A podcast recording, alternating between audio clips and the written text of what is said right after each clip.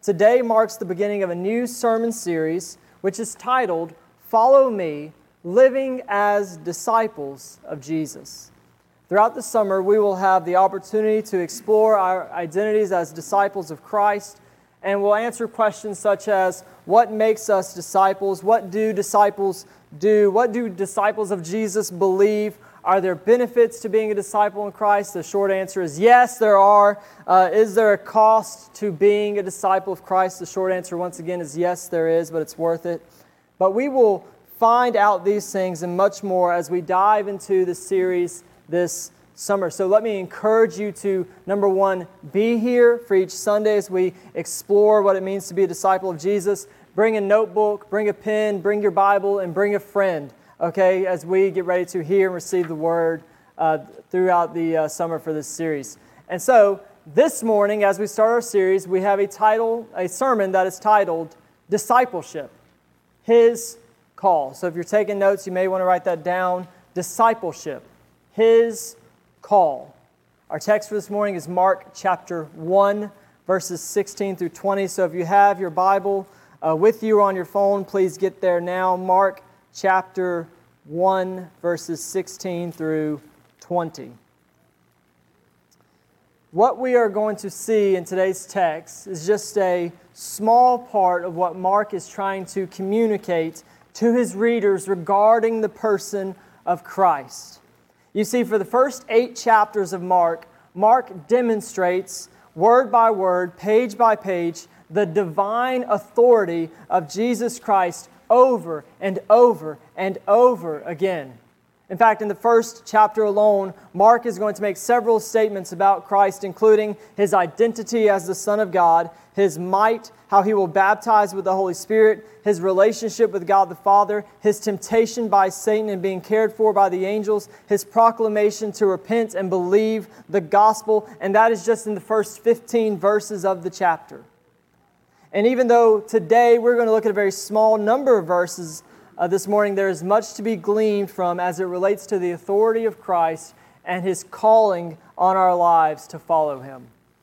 So let's dive into the word together. I would like to ask you to do something a little differently this morning. If you are physically able to and willing, I would like to ask you to stand in honor of reading the word of God. Mark chapter 1, beginning in verse 16, going through to verse 20. Passing alongside the Sea of Galilee, he saw Simon and Andrew, the brother of Simon, casting a net into the sea, for they were fishermen. And Jesus said to them, Follow me, and I will make you become fishers of men. And immediately they left their nets and followed him. And going on a little farther, he saw James the son of Zebedee and John his brother, who were in their boat mending the nets. And immediately he called them, and they left their father Zebedee in the boat with the hired servants and followed him. Would you pray with me? Father, as we have heard your word read, I pray that it would just go out like a seed being sown into the hearts of those who hear. Lord, may you use it this morning to produce a fruit unto your glory and your honor. Thank you for your word being written and revealed to us. Thank you for helping us understand it by the power of your Spirit. And Lord, even now, I pray that you would help us to have ears that hear and eyes that see. Lord, help us to see the way that your word relates to our lives as we know it does each and every single time we open it up and read it. Thank you for Jesus, what he's done for us on the cross on our behalf. It's in his name, of course, we pray these things. Amen. Amen. Thank you. You may be seated. So, the first thing we are going to see in this morning's passage, if you are a note taker, you like to take notes, you may want to take this note down, is his call to follow him. His call to follow him. This is from verses 16 and 17. We know from verse 21 that Jesus is headed in the direction of uh, Capernaum on the northern side of the Sea of Galilee. And along the way, although not accidentally by any means, he comes across two brothers Simon, who would later be known as Simon Peter. And yes, that Peter, if you're thinking of, is that the Peter from the Bible? Yes, it is that Peter from the Bible. And he comes across Andrew. And they were fishing. The ESV translation literally says they were casting their nets into the sea. Now, Fishing in the Sea of Galilee was a little bit different than the way that we might think about fishing today. You see, fishing was their job. And so they didn't fish with a rod and reel like maybe uh, many of us do. They fished with these weighted nets that required a tremendous amount of skill and muscle to use effectively. I, I won't get into the technical details of how they fished with nets, but Mark makes it clear from the passage that Simon and Andrew, as well as James and John, they're working. And we'll explore more of that in a moment. But Jesus sees these two men out there fishing and calls out to them, saying, Follow me, and I will make you become fishers of men. Uh, the Gospel of Matthew records the exact same words in the fourth chapter. John chapter 1 records a little bit of a different interaction in which we learn Andrew had a previous interaction with Jesus and actually brought Peter to him. it, it is at this point in the Gospel of John that Simon's name is actually changed to Peter or, or Cephas. Uh, the Gospel of Luke tells us that Jesus got into the boat with them and called them to let down their nets once more, despite not having caught any fish all night. That's in Luke chapter 5. And so these the accounts of Mark, John, and Luke, as well as Matthew, they give us a, a I'm going to use a word here. I need, to, I need to give an explanation, a fuller picture of what has happened here. Now, that is not to say that what Mark is describing is inefficient or ineffective. We have to remember something about gospel writers. They're not writing with the same historical accuracy that we as Western thinkers tend to think history should be written as. Mark writes with a purpose. And so, if Mark chooses to leave out this detail or that detail that doesn't align with his purpose of what he's trying to get his readers to see, then y'all, that's okay. That's not something we grab our, our torches and our pitchforks over. That's something we go, okay, if that's what he did, then why did he do it? And as I previously stated, the whole reason why Mark is writing, even the call to follow uh, Jesus for these disciples, it's to demonstrate ultimately the authority of Jesus Christ.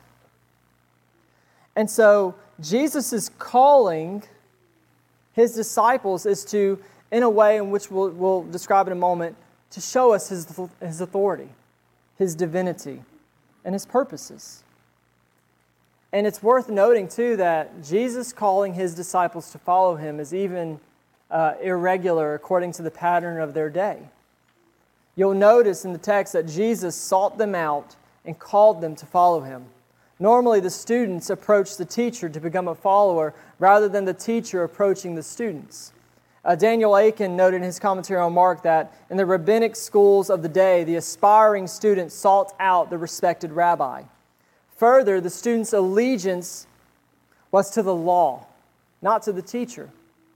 Jesus' form of discipleship is fundamentally different then. Jesus seeks them out, and their allegiance will be not to the law, but to him. When Jesus calls Simon, Andrew, James, and John to follow him, he is in fact calling them to himself. When the Lord Jesus calls his disciples, he is not calling them to memorization, interpretation, and application of the law upon their lives. He is calling them to him. He who said, Come to me, all who labor and are heavy laden, and I will give you rest. He who said, Even the Son of Man came not to be served, but to serve, and to give his life as a ransom for many. He who said, I came not to call the righteous, but sinners. It is he who the disciples have been called to follow, and it is him that we today are called to follow as well. I like the way that Dane Ortlund puts it in his book, Gentle and Lowly. He wrote that we do not come to a set of doctrines, we do not come to a church, we do not even come to the gospel. All these are vital. But most truly, we come to a person, to Christ Himself. We follow Christ. And let's notice something else from verse 17. He said, Follow me and I will make you become fishers of men. This phrase, fishers of men, is something that actually has connections back to the Old Testament. There's a place in Jeremiah chapter 16 where God promises to send out fishermen and hunters to gather his people together for judgment. And we know like he's speaking to the nation of Israel, right? But I can't help but wonder if he thought about Mississippi when he said fishermen and hunters. We're, nor- we're known as an outdoor state, are we not? But regardless, in Jeremiah 16, verses 16 through 18, he wrote, he says, Behold, I am sending for many fishers, declares the Lord, and they shall catch them. And afterward I will send for many hunters, and they shall hunt them from every mountain and every hill and out of the clefts of the rocks. For my eyes are on all their ways. They are not hidden from me, nor is their iniquity concealed from my eyes. But first I will doubly repay their iniquity and their sin, because they have polluted my land with the carcasses of their detestable idols and have filled my inheritance with their abominations. In the context of Jeremiah, the fishermen and hunters will gather together those who are fleeing from the righteous judgment of God against their idolatry and the sin in their land. Here in Mark chapter 1, the fishermen that Jesus is going to make them become will not be gathering, or if I may, fishing for people for the sake of judgment, but for the sake of redemption. In both cases, the similarity is that God is raising a group of people to gather people together, to gather others together according to his purposes. Y'all, right from the beginning, Jesus made it clear that his disciples would be folks who would strive in bringing others to God. If, if I may say it like this, Jesus called his disciples to follow him, and they were going to be people who brought others to him. And perhaps in this moment, the temptation for you is to dismiss the notion of bringing people to Jesus. Did Jesus really mean that all Christians were expected to bring people to him? To be fishers of people? Is that something that really applies to the whole of Christianity, or is that something that's reserved more for the disciples in the day and maybe pastors of this day and elders of this? Who's, who's that really apply to? Matthew chapter 9 verses 37 and 38 say, uh, Jesus said, The harvest is plentiful, plentiful, but the laborers are few. Therefore, pray earnestly to the Lord of the harvest to send out laborers into his harvest. Psalm 105, verse 1, gives us a pure call to make known the deeds of the Lord. Oh, give thanks to the Lord, call upon his name, and make known his deeds among the peoples. Jesus himself actually prays for all future believers in John chapter 17, verses 20 through 21. He said, I do not ask for these only, but also for those who will believe, me, believe in me through their word, that they may all be one, just as you, Father, are in me and I in you, that they also may be in us, so that the world may believe that you have sent me. There is no doubt that Jesus still calls people to not only follow him, but also to bring others to him as well. Which begs the question this is the question I had to ask myself before I could ever write it down on a piece of paper. When was the last time that you brought someone to Christ? And I'm not saying like you're the reason they're saved. But I am asking when was the last time you intentionally sat down and shared the gospel, the good news of Jesus Christ, with another person who does not know him? Y'all, and this is not, I do not want to heap condemnation here because I fall short in this area so much as well. But I do want to bring it to light that this is our calling in life as believers in Christ is to make disciples and to make known the gospel, to make known Jesus himself to the nations. The expectation of what it means to follow Christ is to be someone who makes disciples. He links them together. Follow me, and I will make you fishers of men. For me to lower the standard and say that Christ does not expect you to make disciples is for me to distort, dishonor, and disobey the words of Jesus. Following Jesus is our call. Fishing for humanity with the gospel, with the good news of Jesus, is the task. And so we are called, well, each and every single one of us, we are called to follow him and fish for men. And ladies, too. the gospel of Jesus Christ. The next thing I want us to notice in this passage of Scripture is Simon, Andrew's, James, and John's response to call to, to the call to follow Jesus. Uh, in verses uh, 18, we'll start there. Immediately they left their nets and followed him. This is, of course, Simon and Andrew. And then verse 19, going on a little farther, he saw James, the son of Zebedee, and John, his brother, who were in their boat mending the nets. And immediately he called them, and they left their father Zebedee in the boat with the hired servants and followed him. Uh, these four men answered the call to follow Jesus both immediately and fully. Which brings us to our second final point for this morning. If you, if you like to take notes, you may want to write this down. His call to follow him now and completely. His call to follow him now and completely. Verses 18 through 20. Simon and Andrew, we are told in the text, are casting their nets. They're in the middle of their work. Jesus calls them to follow him and become fishers of men. And we are told in the text, immediately they left their nets and followed him. Now, something you'll notice as you read throughout the book of Mark is that Mark is a man of action. Mark doesn't like to sit around and think about things, Mark likes to get up and move.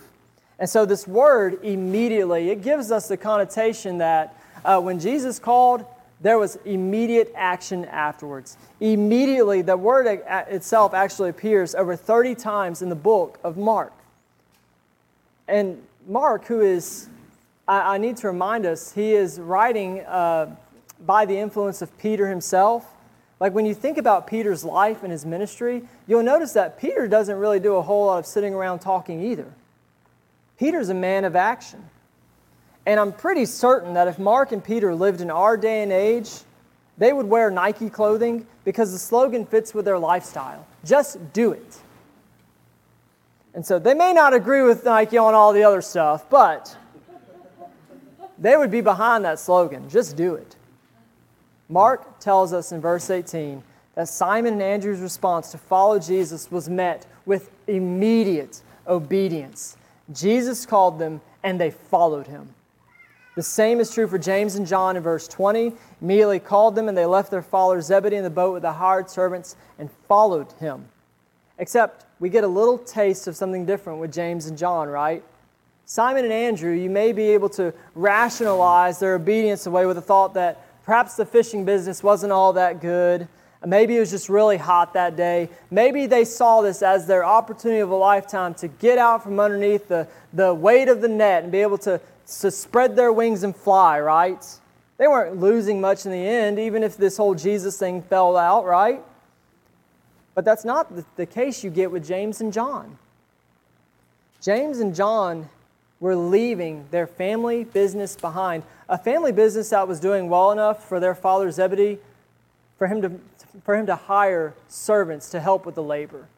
That's indicative of a business that's, that could very well be thriving. In fact, when you go back and you look at, y'all, I'm about to nerd out on y'all for a second here. When you go back and look at the first century fishing business in Galilee, the Sea of Galilee, business was good.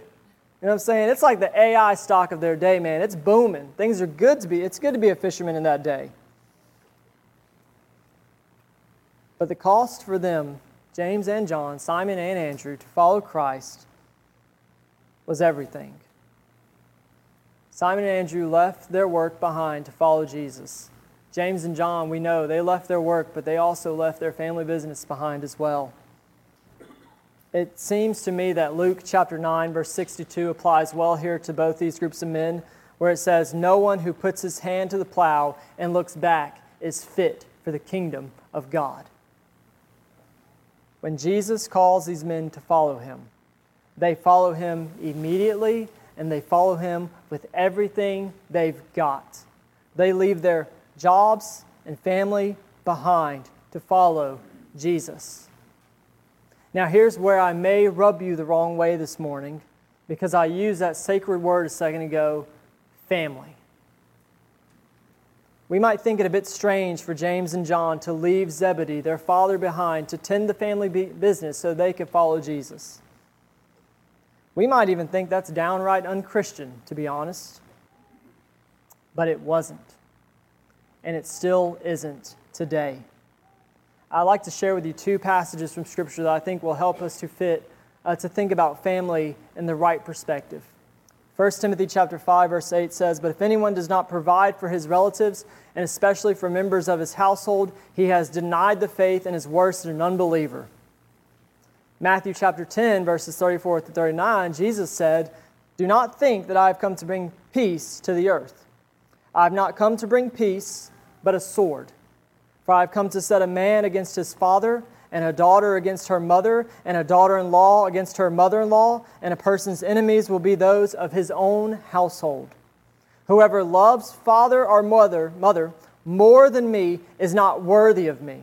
And whoever loves son or daughter more than me is not worthy of me. And whoever does not take his cross and follow me is not worthy of me.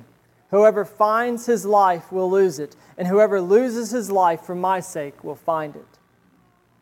These two passages of Scripture help us to understand the place, and maybe the better word here is priority of family. And, and, I'll, and I'll dig a little deeper here, too, a little more specific, especially children as it pertains to the average American family, where believers, in, the, in both passages considering, believers are obligated to care, love, and provide for their families. But the idolatry of the family is something that is seen in Scripture as a negative.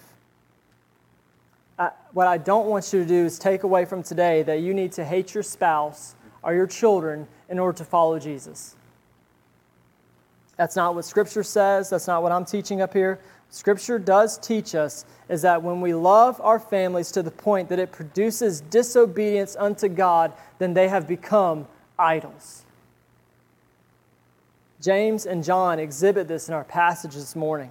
They left the family business behind to follow Jesus. They were all in. And you may not have a family business keeping you from following Jesus. You may, that may not be the thing you need to leave behind. It may be something completely different. This morning, I, I beg you to consider the question what is keeping you from wholesale following Christ? What is it for you? And as many people as in this room, I bet there's a different response from each of us, right? Sometimes it's our comfort. I don't want to be uncomfortable. I don't want to step out. I'm afraid of what people may think of me, what they'll say, maybe what even they'll do. Maybe it's the fact that you haven't thought about really pursuing Christ because you're busy with your own pursuits and I got to see my business succeed. I got to get my education. I got to do this, this, that, and the other. I got to make sure my kid is, is potty trained by the time they go to preschool. I got to make sure this is done, this happens, right? Like we're so, we're so inundated with all these other things that we don't even give thought to the things of Christ. Maybe it's that, maybe it's that somehow you think that you'll do what you want to do now and hey, I'll follow Jesus later. Maybe you're waiting for retirement. Maybe you're waiting for the kids to be growing out of the house. Maybe it's one of these things where if I can just get to this point, then I'll follow Jesus. I'll tell you in my experience, speaking to a lot of people over the years in ministry, every time they get to that one point, there's always another point, and there's always another point, and there's always another point and they actually get to the end of their lives having never followed Jesus at all. What is keeping you today from following Christ with everything you've got and right now? Y'all, there's, there's one more uh, thing I want to bring up. When we are called to act in faith, there's a certain element of not knowing what's going to come next, right? Is it a simple lack of trust in Christ that is keeping you from following Jesus? Do you not think that He's capable of taking care of your needs? That He's not capable of providing everything that you need? Follow Christ first and let all other things fall into place. Simon and Andrew, James and John, these four disciples whom Christ would use to turn the world upside down for himself, left everything behind in order to follow him. What's stopping you from doing the same today? Uh, I mentioned something at the beginning of the sermon I've not really touched base on at this point uh, the divinity and authority of Jesus. Mark's first eight chapters are written in such a way to demonstrate his divinity and authority as the Son of God. So, which begs the question how does our passage this morning fit into Mark's overarching purpose of displaying the authority of Christ? It demonstrates the authority of Jesus by the calling of four men to leave everything behind to follow him right then and right there. That's why I can call you this morning to do the same thing. Not because I'm particularly authoritative, nor am I even very charismatic, but because Scripture teaches us that Jesus is divine, that He is God, and that He is worthy of our lives and our obedience. So, as we prepare to close, I want to show you from the book of Mark the divinity of Jesus Christ. In the book of Mark, Jesus is described as the Son of God. That's verse 1. He is described as being mightier than John the Baptist. He is described as being the one who baptizes with the Holy Spirit. He is described as the one who is the beloved Son of God. He was the one who was tempted by Satan, yet Satan failed in his temptations. He is the one who preaches the gospel. He is the one who calls the disciples to follow him. He is the one who teaches with authority. He is the one who drives out unclean spirits. He is the one who heals the sick. He is the one who shuts the mouths of demons. He is the one who cleanses the leper spots. He is the one who forgives sin and heals the paralyzed man. He is the one who perceived the heart of the Pharisees and the scribes and knew their thoughts. He is the one who, taught, who calls tax collectors to follow him. He is the one who came for sinners. He is the bridegroom of the church. He is Lord of the Sabbath. He is the one who restores the withered hand. He is the one who preaches to the masses. He is the brother to those who do the will of God. He is the great teacher. He is the one who calms the storm. He is the one who drove out the legion of demons, and, and uh, he is the great physician. He is the one who, bring, who brought Jairus' daughter back to life. He is the prophet who was rejected at Nazareth. He is the one who sends out his apostles. He is the one who fed the 5,000 with five loaves of bread and two fish. He is the one who walked upon the water. He is the one who calls out the Pharisees for their hypocrisy. He is the one who heals the Syrophoenician woman's daughter. He is the one who gives hearing to the deaf. He is the one who fed the 4,000. He is the one who gives sight to the blind. He is the one who is the Christ. He is the one who foretells his death and resurrection. And y'all, that's only the first eight chapters of Mark. In chapter 9, I don't know who did it, but thank you. In chapter 9, he is transfigured. In chapter 10, he accepts little children while rejecting the rich. In chapter 11, he enters Jerusalem in triumph on the colt of a donkey and cleanses the temple of the money changers. In chapter 12, he gives the greatest commandment and praises the poor woman's faith. In chapter 13, he foretells the destruction of the temple of Jerusalem and foretells his second coming at the end of the age. In 14, he is anointed at Bethany. He feasts with the disciples. He prays and then is betrayed in the garden. In chapter 15, he is delivered to Pilate, crucified on a cross for the sins of man, and laid in a tomb. And then 16, he is raised to life and commissions his disciples to proclaim the gospel throughout the whole earth. This is the Jesus whom Mark writes of. This is the Jesus whom Mark calls his readers to follow with urgency and immediacy and with everything they've got. This is the Jesus whom has called us to live our lives for him and for him alone, denying ourselves, taking up his cross, and following him. It is this Jesus, y'all, that we follow and we profess and we confess as both Lord and Savior. It is this Jesus who, when he calls us to follow him, he is calling us to the very heart of who he is if it be within your heart and mind this morning to follow this Christ and to become a fisher of man alongside the multitude and generations of Christians throughout history, then let me urge you at the first keystroke of our invitation song go to the back by one of the back doors and go talk to a pastor. Go talk to somebody because he's worth following right here, right now with everything you've got. What's keeping you from following Him? Would you pray with me?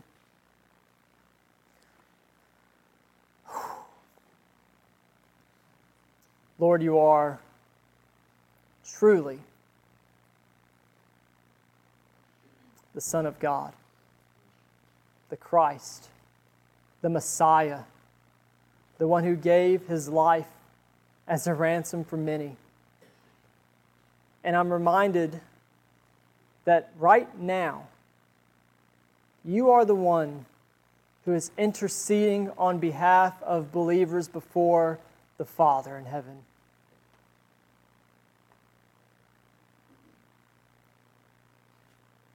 So, Lord, as you intercede on our behalf,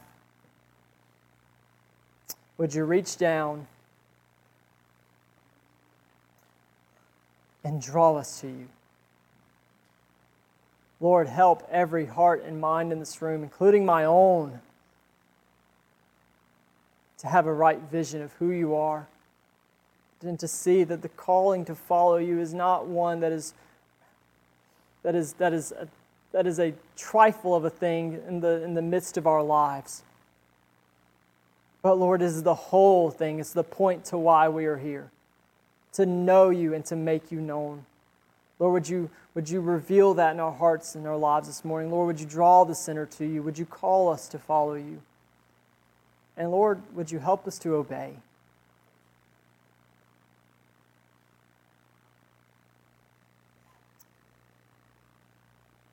Lord, in all these things, our obedience unto you, our calling to follow you, all these things are predicated on the fact that you have been crucified on our behalf and that you've been raised from the dead. So, Lord, thank you. Thank you for your sacrifice. Thank you for the manner in which you've loved us. Thank you for your calling, even today, to follow you with everything that we are, with everything that we've got. It's in Jesus' name we pray these things. Amen.